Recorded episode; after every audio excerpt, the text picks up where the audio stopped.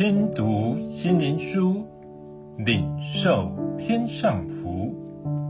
天路客，每日灵粮，第一百七十八日，荣美主耶稣。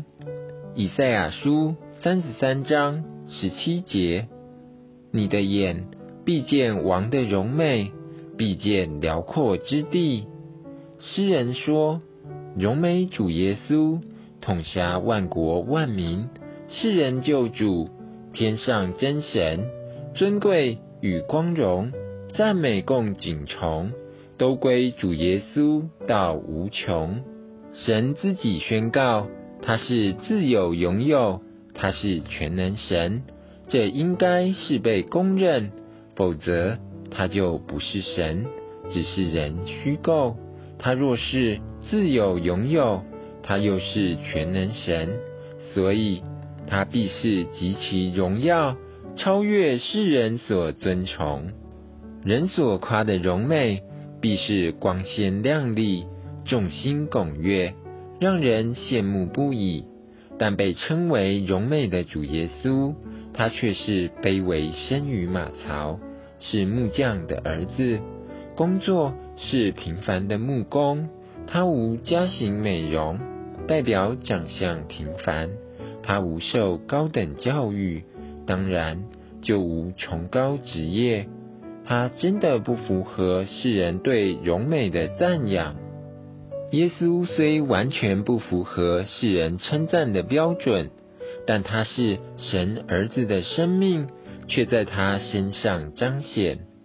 在平凡的耶稣身上，天父因他的柔和谦卑向他显现，称赞神的荣光显在他身上，在其荣光中，让人自显渺小而俯伏。什么是生命之美？就是人将自己本该得，却因爱而舍去。耶稣因爱而离开天堂。卑微降生马槽，不是生在皇宫，而是因爱而成为平凡，与人亲近，因爱而甘心为人舍命赎罪，以致他被神高举接回天家，坐在神宝座的右边。这是何等尊贵荣美的基督！若我们真能体会这份全能神的爱，我们必然也会从心深处向这位荣美的耶稣发出无穷赞美之语，因他配得所有受造之物的赞美和尊崇。